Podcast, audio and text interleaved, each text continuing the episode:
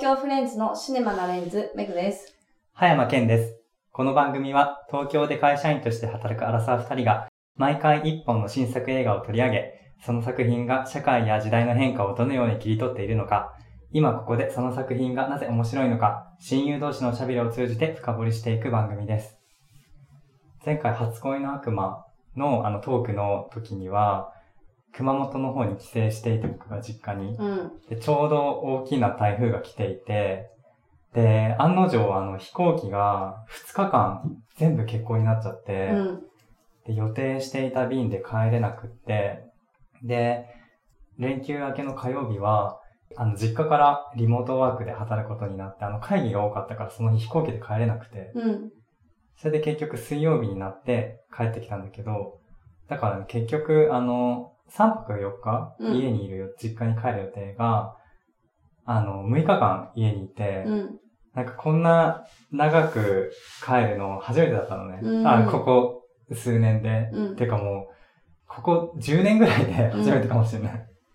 まあ全然あの、実家で楽しく過ごしたんだけど、やっぱあの、自分の一人暮らしの家に帰ってきた時に、めっちゃ自由っていいなって思った。こっちの生活に慣れちゃってるからね。そうそうそう。何かとね、うん。気も使うし、親とはいえ。そうね。しばらく一緒に住んでないとやっぱね、うん生活が違うからね。そういうのはあるよね。そう。うん。だから結構長く実家にいたから、なんかシャバに出たみたいなうん感覚になった。お帰りなさいまはい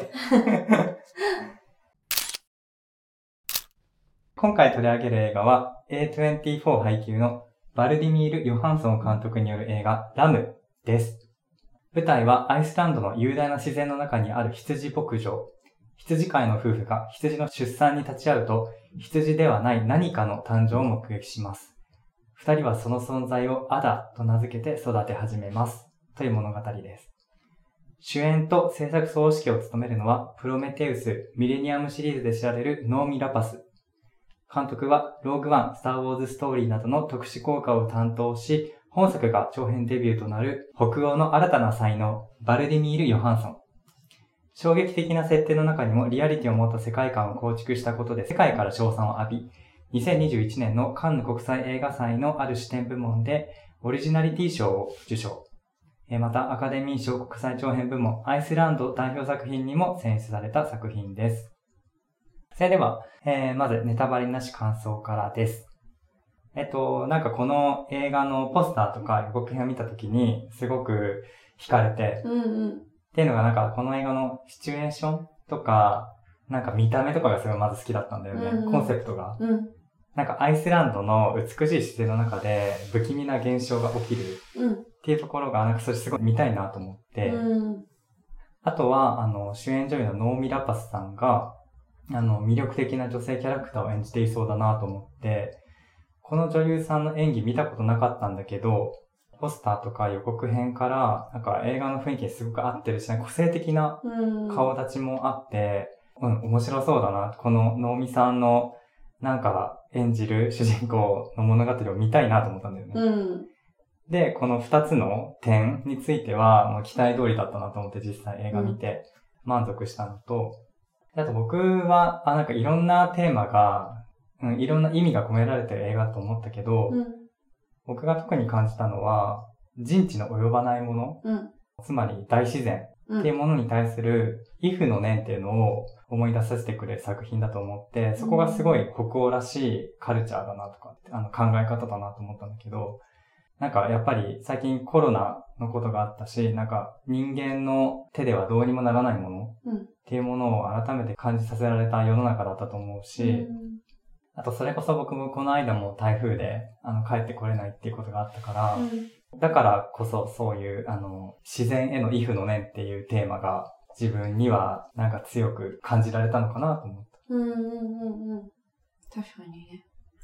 最初は結構なんか、なんかあの、ウェブサイトとか、あと事前情報的には、ちょっとなんか不不気味な感じがすごく強かったから、まあ実際不気味な映画だったと思うんだけど、うん。なんか、あの、結構ビビってたのはあって、ホラー苦手だもんね。そう。なんかホラー的な、スリラー的なグロさとか、うん。なんか、う、うってくなるようなものとかがあったら嫌だなっていうのがすごく強くて、うん。基本的には。だから、あんまりちょっとなんか見に行くの、ああの、イエーイみたいな感じで見に行く気分ではなかったんだけど、まあ実際見てみて、そこまでグロテクスクなものがあるっていうよりは、うん。なんか本当に不気味なものが多いっていうのが、うん。なんか正直なところで、なんかこうずっと一定、一貫して、すごくなんていうのかな、こう、あの、何が起きてるのかよくわからないとか、なんかこういろんなこうバラバラなカットとかが結構その、なんていうのかな、何の意味をなしてるのかなとか、なんかそういうのを結構こう考えさせながら、られながら見たような映画だったなっていう感じうん。で、やっぱりアイスランドの、なんかこう、3億の、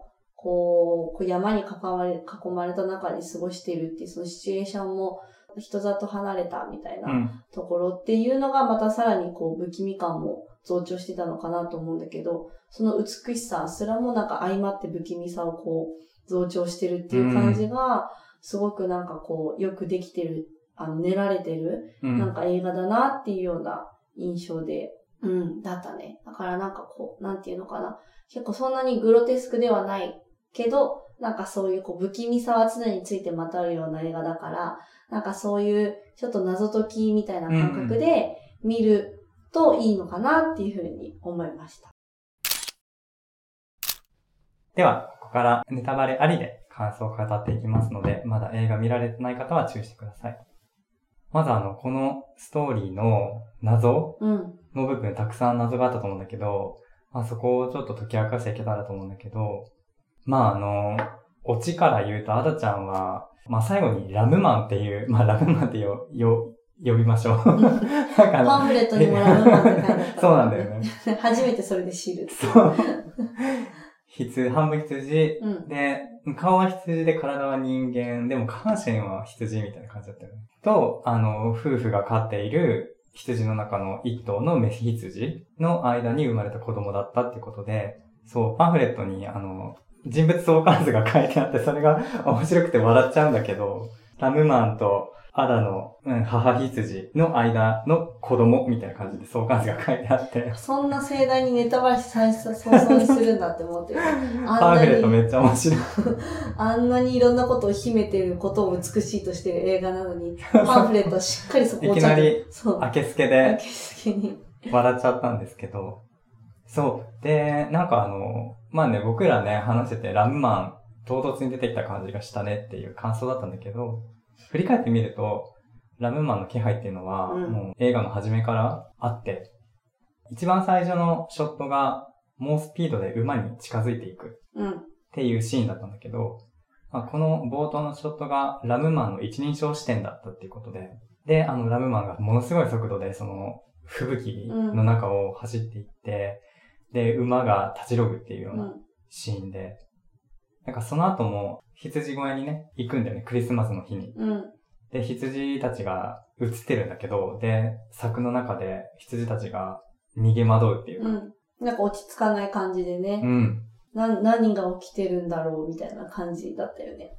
あとなんか何かの荒い息うん。っていうのがずっと聞こえていて、まあ今思うと、まあ、ラムマンが羊たちを追い回していたというか、うん。で、そのうちの、あの、メ羊の一頭と交尾をしたっていうシーンだったんだよね。うん。で、なんかあの、映画のところどころ途中でも、あの、ラムマンの視点うん。から捉えたショットっていうのが入ってたらしくて、だから、どれがそのラムマンの視点のショットだったのかなっていうのは、もう一度映画見たらいろいろ発見がありそうだなと思ったうん。うん。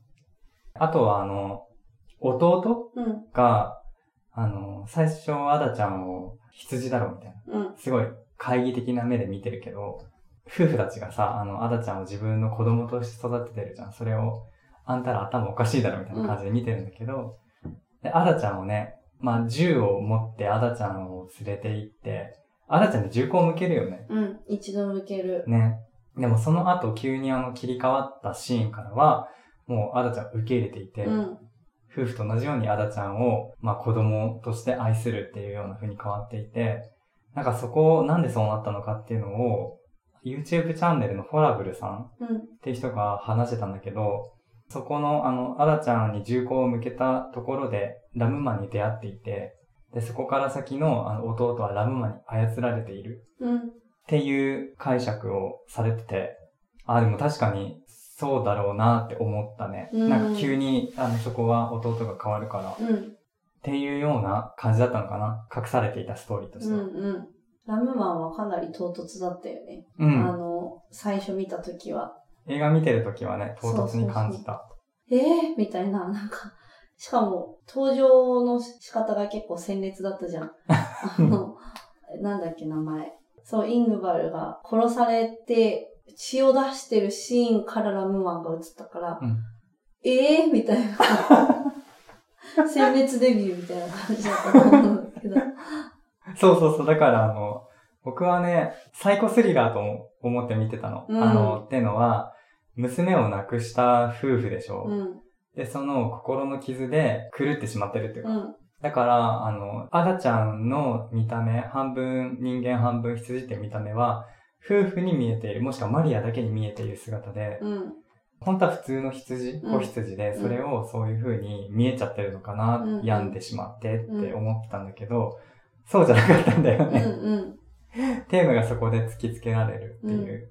アダちゃんって本当にこの見た目だったんだって。うん、うん、なんかこれに関して言うと、あの、弟のリアクションすごいミスリーディングだなと思って、うん、そこはなんか適切じゃなかったなって思うんだよね。なんかその初めて弟がうん。アダちゃんを見るときに、なんかもっと驚くじゃん。あの見た目だったら。うんそうだね。うん人間の体に羊の頭がついてるから。うん、うん。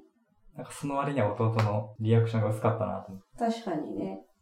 まあでもなんかすごく、すごく世界観がそういう意味ではあるし、一貫して作られてた部分なのかなと思ったりもするけどね。う。なんんかそのさっき言ったみたいに、めちゃくちゃその都市部から隔離された場所で、その夫婦たちがその羊飼い、羊飼いというか、としてこう生きているその隔離された美しい自然の中で生きてるっていううん。なんかところの部分と、なんかその途中からやってきた弟が、なんかこの、すぐ察し、察しちゃうみたいなところが、なんかこう、なんていうの、神話的というか、うん。偶話的といううか、ん。なんかそのリアリスティックな映画ではない、こうなんか現代版の神話みたいな形での、なんか脚本っていう感じなのかなって、なんか後々ね、うん。なんかそういう風に理解もできるなっていう感じもしたかな。そうだね。うん。偶話的な感じするね。あの人間たちの絡み方もね。そうそうそうそうう。ん。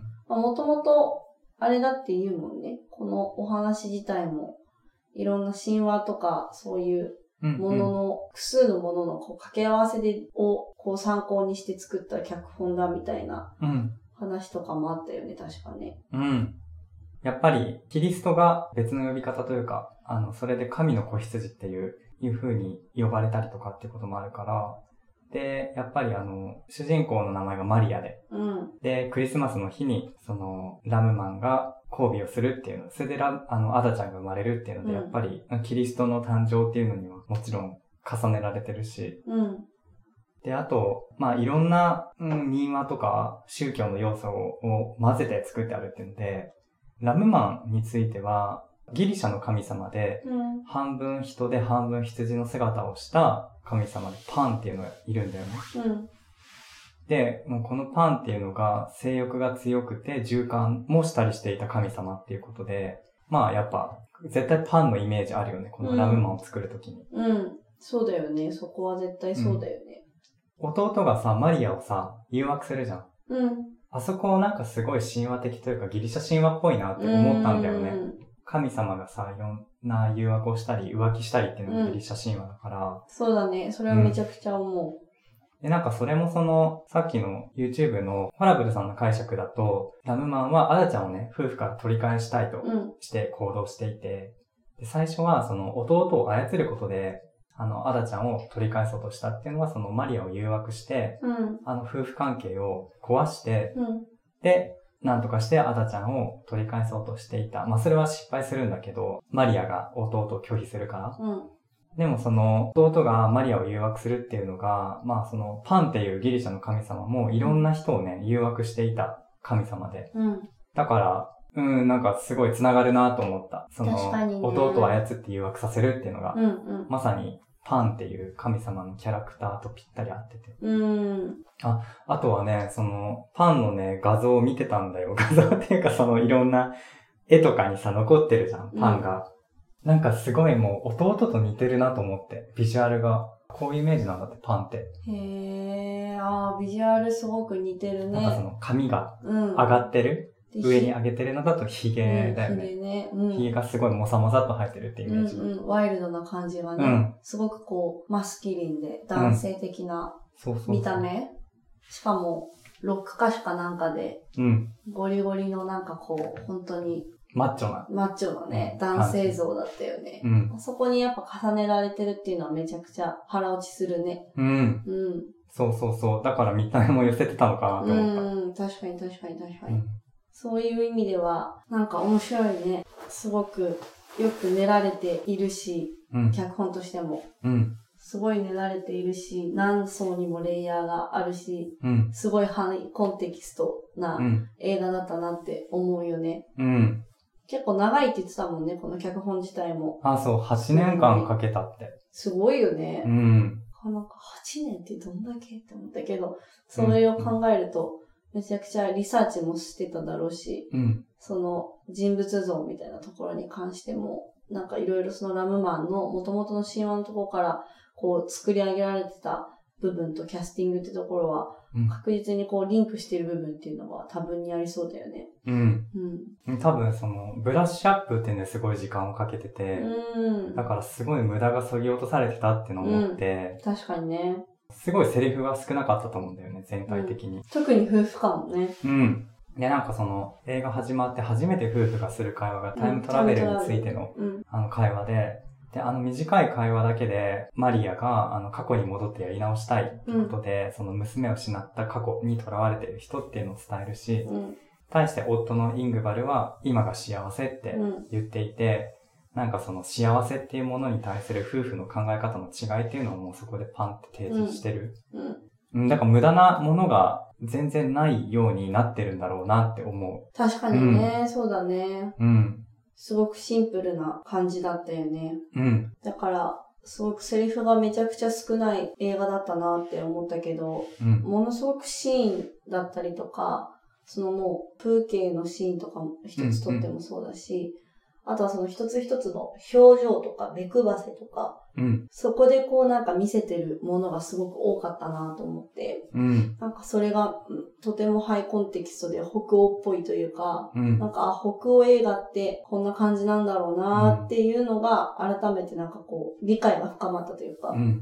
実際なんかこう、まあ私が関わった人たちは北欧の人たちでも一部だとは思うんだけど、実際に交流があった北欧出身のなんか友達とか知り合いの人とかも実際多くはあまり語る人たちじゃなくて、へ北欧のその同じ同郷の人たち同士でのコミュニケーションとかも結構なんかお互いに目配せし合ったりとかなんか表情で会話し合うみたいなのが結構多いなっていう印象だったからなんかそういう文化みたいなの結構あるのかなっていうのは思って、なんか面白いよね。そういった部分では。結構ヨーロッパの中でもよりこうハイコンテキストで表情とかいろんなものでコミュニケーションするっていう人たちがいるっていうのは、私にとってもすごく新鮮だったなって。うんうん。うん。うんあれでもね、あの、夫婦が暮らしてるところに弟がうん来て、あの、アダちゃんを見て、あ、これどういうことだみたいなうん風に見てて、でも、夫のイングバルがさ、察してくれみたいな目で訴えてたよね。うんそうそうそうそう。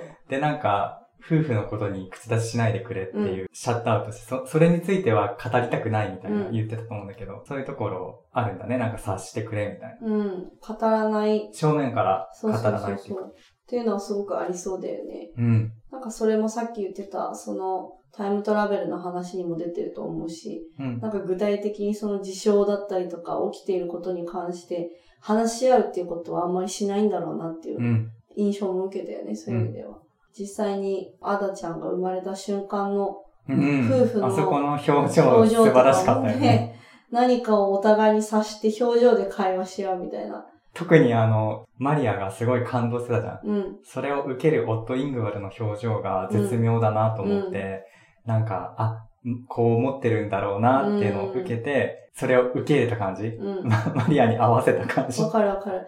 あの、その後、マリアがこう、アダをこう抱きしめて、あの、納屋から出てくじゃん。その後ろ姿を見守るイングバルの表情も絶妙だったなと思って、おいおいおいって思ってるとこもあるんだろうな、みたい。な。最初、あの、泣いてたしね、一人になった時に。そうそうそうそうそうこれでいいのかみたいな感じで。うん。どうすべきかみたいなのでね、その後でトラクターに行った時は結構悩んでたと思うけど、うんそういう意味ではあんまりそういう思いとか考えみたいな共有するっていうのは少ないのかなって思ったりもしたよね、直接的には。うん、言葉ではね。うん。ね。あとはその、北欧の特徴うん。っていうので、自然が厳しい環境だから、なんか妖精とかトロールの存在を信じてる、信じるっていう文化はまだ根強く残っているし、うん。うん。あとそのアイスランドの宗教が北欧神話の神々を崇める多神教っていうこともあって、そういうものが、人じゃないものが出てくる映画が多いなと思って、うんボーダー二つの世界っていう映画を見たんだよね。それをあのすごく思い出したんだけど、うんこの映画がスウェーデンとデンマークうん。の合作の映画で、で、これもあの人間に紛れて暮らすモンスターの物語なんだよね。うん。だからやっぱ北欧ではそういうものが受け入れられやすい土壌があるんだなとう思った。ん。確かにねう。ん。この映画、えーラムの脚本を監督と一緒に書いた共同脚本のショーンさんっていう人がやってるんだけど、で、このショーンさんがこのボーダーっていう映画のアリ・アッバシ監督と、また次あのハムレットの映画化を今度するらしくて。だから繋がってる、やっぱり。そうだね。うん。あの主演女優の能見さんもアイスランドにルーツがあって、で、アイスランドには美しさと残忍性があるっていうのをインタビューで言ってて、なんかそういうのが映画で描かれてたなと思ったね。うん。うん。自然がすごい恐ろしかったもんね。うん。なんか、自然が不気味だったよね。うん。最初のシーンからね。うん。私、やっぱ、霧の濃さとか、うん。その途中途中で、アダちゃんが途中失踪する、うん。いなくなっちゃうシーンとかあったじゃん。うん。うん。で、必死に探したりしててさ、うん。ああのシーンとかそれこそラムマンにもしかしたら引き寄せられてというか、連れてかれてたのかもしれないって思うよね。うん。途中意味不明にいなくなるもんね。まあ、うんドア開けとまんまさ、そうそう。寝かしたアダちゃんがいなくなるみたいな。うん。で、見つけて裸の状態でいてみたいな。うん。それをマリアが抱きしめて連れて帰るみたいなシーンとかあったから、確かにあれとかラムマンの侵入だったんだろうなって思わせるうん。ところあったねって今ふと思い出した。うんうんそうだよねうん。ラムマンっていう存在があると考えるといろいろ、うん。あの、つながるというか、うんうん理解できるっていううんシーンはいろいろあったかも。そうだね。ああ、もう一回見たいけどでもしんどいから無理だ。もう一回見たら絶対面白いよね。ね、うん。うん。そうそう、言おうと思ってたのがさ、あれなんだよ。全然その話じゃなくて。あの、すごいなんか東北とか、うん。あのってさ、すごく寒くて自然の中の厳しさとかで、北陸もそうだと思うんだけど、うん。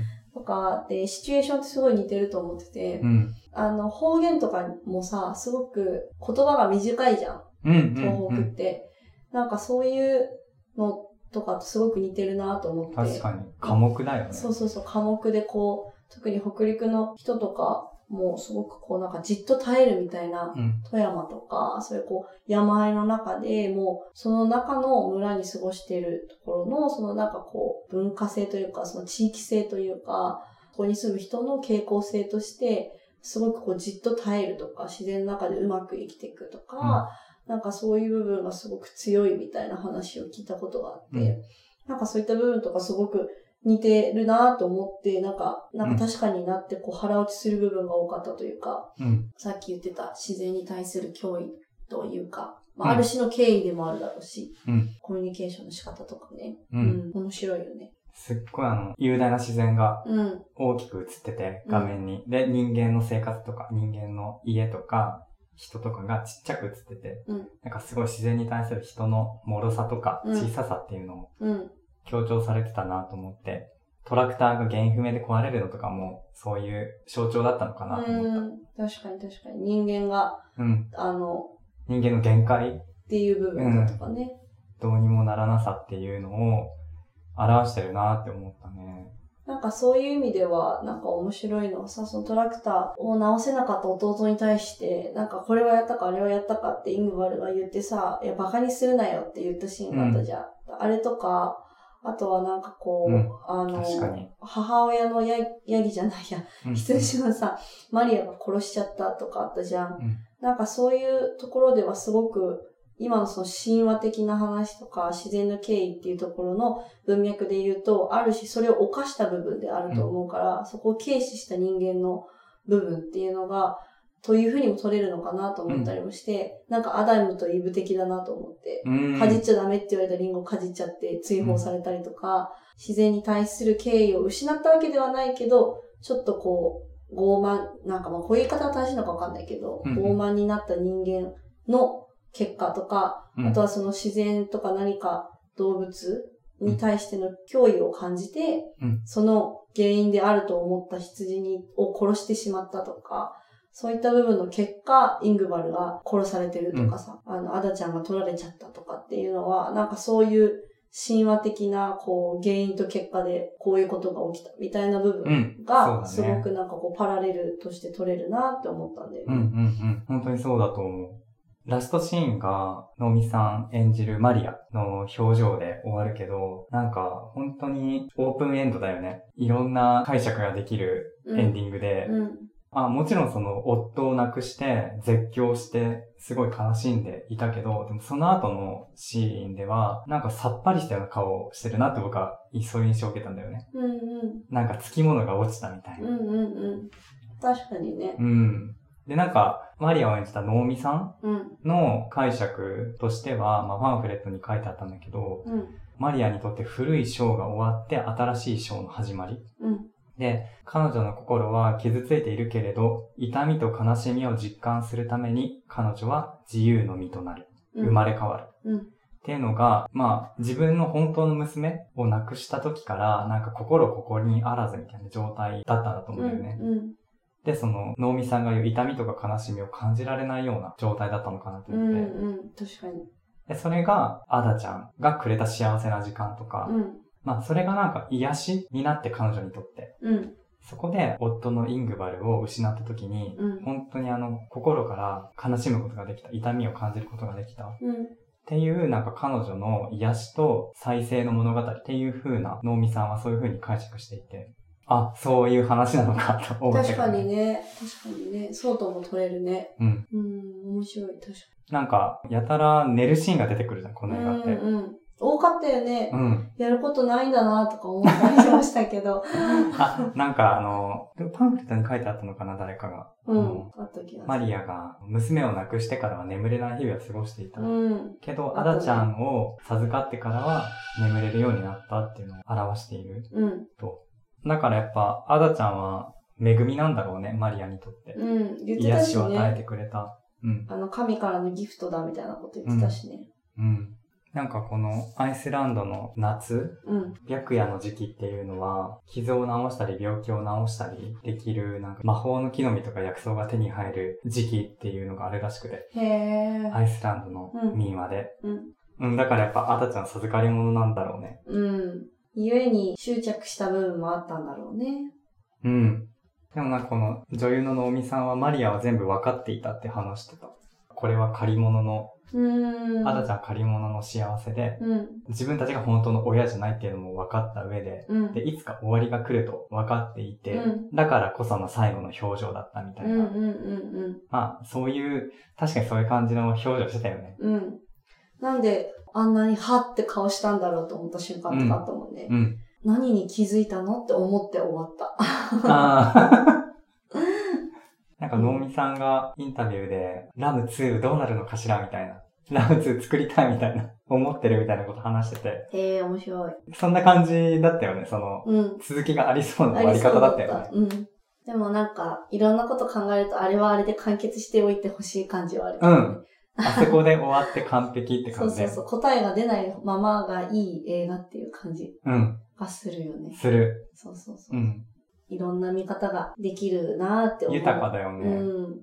なんかそれこそ、何が動物で何が人間でうんみたいな定義が難しいなって見ながら思ったりもして、人間が人間たる理由にその感情動物であるっていうことがよく言われたりとかもするけど、そうなんか羊のお母さんがアダちゃんを思って、めいめいめいめい泣きに来るところとかさ、そこにちゃんとこう親子関係というか親子の感情が生まれてたりとか、あとはなんかその半分羊で半分人間の子供に対してあそこまでまあ娘を亡くしてるっていう前提があるっていうのもあるけど、人間があそこまで慈しんで家族として生活をするっていう部分だったりとか、なんかそういう意味で、なんかすごくアダちゃんっていう存在がめちゃくちゃこう象徴的に動物ってなんだろうみたいな。どっからどこまでが動物で、どっからどこまでが人間なんだろうみたいな。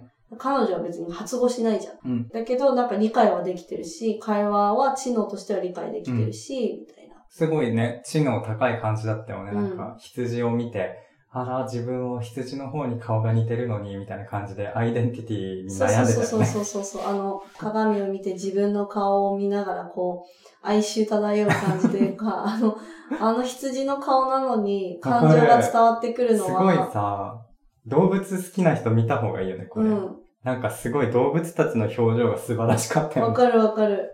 すごくそれを思ったね。あの動物の、あのすごいなと思って、動物の演技。そう、最初の演技とかもすごかったよね。うん、一人一人の、まあ、演技というか、撮り方だと思うんだけど、羊の一人一人にすごく表情が見えるというか。羊が本当に怒ってるって思ったのそうそうそうそう。ビビってるとか、うんうん、なんだって怯えてるとかっていうのがすごい一つ、あの、一匹一匹の人、羊のなんかこう、顔から伝わってくるというか、だからなんかそういう意味では、こう家畜動物に対する認識とか、そういうのはなんかこう不思議だなって思った。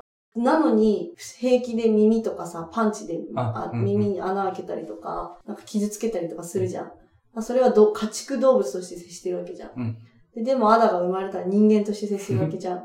なんかその人間のその矛盾とかもなんかすごい感じたし、うん、まあなんかお肉食べるシーンとかなかったからさ、なんかその辺は、あ、やっぱりこう映画の中だから、その辺はあれなのかなと思ったんだけど、でもそのパンフの中では、その結構その無駄にせずに最後までいただくみたいなとかもあって、うんうん、なんか何をもって人間を人間とさせてるんだろうなっていうのは結構思ったりもして。あ、それはアイスランドの人が無駄にしないってこと？あ、そうそうそうそう。なんかそこのパンフの中に文化として。そういう文化がある。そうそうそう。羊をすべてこう、羊毛も使うし、うん、ミルクもいただくし、うん、実際にお肉もいただくみたいな話とかもあって、なんかそれはきっと多分その中でこう、ある種敬意を払った中でのあれなのかもしれないけど、そもそもその家畜動物っていうものに対しての人間のスタンスとか、なんか改めて考えさせられるというか、うん、なんかどこまでが人間でどこまで動物なんだろうっていう命の重さとかね。私その、さっきメグが言ってたあの、マリアがアダちゃんの本当の母親の羊を銃殺するシーンとか、うん、人間の中の動物性とか動物の持ってる残忍さ、うん、人間の中にも人間も動物だよっていうのも表してると思った。ね。自分たちの幸せが犯されるっていうことに対する本能的なリアクションじゃん。暴力的な反リアクションじゃん。うん思って、なんかそうそうそうそう。あの、日本だとラムっていうタイトルだけど、アイスランドの語のタイトルはディーズって、これはアニマルって意味なんだって。うん、ね。だから、やっぱ動物性っていうのがテーマだよね。うんうんうん。動物の演技っていう意味では猫ちゃんすごかったよね。うん。猫もそう。猫ちゃんの表情めっちゃ豊かに。うん、確かに本当にそう。本当になんかアダちゃんを、これは何なんだみたいな感じで、いぶかしげに見てるうん。撮り方もうまかったよね、そういう意味では。うん、なんかこう、ちゃんとその動物たちを、羊とか猫とかを一つの生き物として捉えて、そのシーンにこうちゃんと撮ってるっていう部分は、なんかその辺はこう監督とか、このディレクションの人の意図を感じたりもしたかな、うん、なん。か。ただの家畜動物ではない、ただの愛玩動物ではないみたいな風に感じたりも、うん、なったよね。うんし、最後、イングバルが殺されるっていうところも、羊の命の重さと、イングバルの命の重さと、みたいな。まあ、結果単純にただの報復だったとは思うんだけど、うんうん、まあでもそのなんかこう、そういう部分、報いを受けたって感じだとは思うけど、別に羊のお母さんの命は軽くないというか、なんかそこに対するラムマンがただ別に奪えばよかっただけじゃない？そのアダを。でもそこをあえて殺したっていうのは、なんかそういう部分もあったのかなって思ったりもしたかな。うん。うん。なんかこの映画を、羊牧場が舞台の映画を撮るにあたって、この監督が自分のおじいちゃんおばあちゃんが羊牧場をやってたらしいんだよね。うん。その時の経験がすごい元になってて、うん。で、なんかね、この監督がこの映画で描きたかったことの一つが、あの、牧場では男の仕事、女の仕事っていうのがないんだって。うん。なんかそれを一つぜひ描きたかったって言ってて、うん。それもすごい印象に残ったんだよね。うん。兄と弟がいて、さっき兄、あ、弟が、あの、男らしい、マッチョな感じの、あの、人だったっていうの話したけど、うん。お兄さんはすごく、あの、包容力があったりとか、うん。マッチョっていう感じではなかったよね。うんなんか、マリアをすごく献身的に支えるし、優しいし、旧来の男性性っていう感じのイメージとは離れた存在に描かれてると思ったし、あの、牧場の仕事の中で印象に残ったのは、あの、マリアがトラクターを運転して、うん。で、後ろで夫兄と弟の男二人が、じゃがいもかなんかの種をまいてるっていう。うん。あそこすごいね、印象的だった、確かに。そうだね。印なん象的だか、ったね。やっぱ、車を運転するっていうの男性的なイメージがあるからさ。うん。だそういうところがなんか、監督の描きたいものだったのかなって思った。確かにね。うん。なんかすごい素敵だなって思ったんだよね。あの夫婦のあり方は。うん。わかる。うん。それはなんかもうそもそもそのアイスランドって昔からそうだったっていううんうんのが後から知って面白いなって思ったんだけど、だからすごいいい旦那だなって思って見てたからすごいかわいそうだった。ね、本当に。なんで殺されなきゃいけないのみたいな。彼をもう別に殺さなくてもよかったじゃないかって思って、そう。しかも切なかったよね。最後、最後の最後まで、あだ、行くな、みたいな感じだったじゃ ん。すごい切手なかったのシーンとか。あー、みたいな。ああいうのも一つ一つセリフが一切なかったのに、あのシーンとか特に。本当にセリフなかったよね。改めてね。セリフがない。全編通して。でもちゃんとストーリーが伝わってくるというかす、ごい、みんなの表情が豊か。ちゃんと感情が伝わってくるというか、すごかったなって思って。うん。やっぱり、この監督、初めて撮った長編映画が、この作品っていうのは、すごいなと思って。うん。なんかすごいだから、いろんなテーマが込められてて、豊かだし、無駄のない洗練された脚本になってて、だから今後もすごい楽しみだなって思ったし、あと、マリアを演じた能見さんが、この監督が最初、イメージから作り始めたらしく、この映画を。たくさん絵を描いて。で、それを能見に見せて、で、能見さんがもうぜひやりたいってなったっていう。うん。この能見さんもやっぱこれから注目だなと思った。なんか、うん作品選びが自分と合いそうだなって思っ。なんかこういうのを面白いと思う女優さんって、確かにね。能見さんめっちゃ面白いじゃんと思って。うんうんうん。だから、この監督と能見ラパスさんは、これから注目していきたいと思いました。次回は、燃える女の肖像で高い評価を受けたセリーヌ・シアマ監督の秘密の森のその向こうという作品を取り上げます。今回のあのラムと同日9月23日公開の作品で、これもすごい良かったよね。うん、よかった。美しくて、見てて、なんかこう、柔らかい気持ちになるというか、うん。すごくいい映画だったなって思う。う。うんん。こちらもまたね、美しくてすごい豊かな映画だったね。このポッドキャストでは、リスナーの皆様からのお便りを募集しております。番組の感想や、皆さんが最近見た映画の感想など、インスタの DM やメール、もしくはツイッターで、ハッシュタグ、シネマなレンズでツイートしてください。インスタ、ツイッターのアカウントとメールアドレスは、本番組の概要欄をご覧ください。よかったら、いいねと番組のフォローもお願いします。お願いします。それでは皆さん、今回も聞いていただきありがとうございました。また次回もお会いいたしましょう。お相手はメグと、葉山健でした。バイバーイイ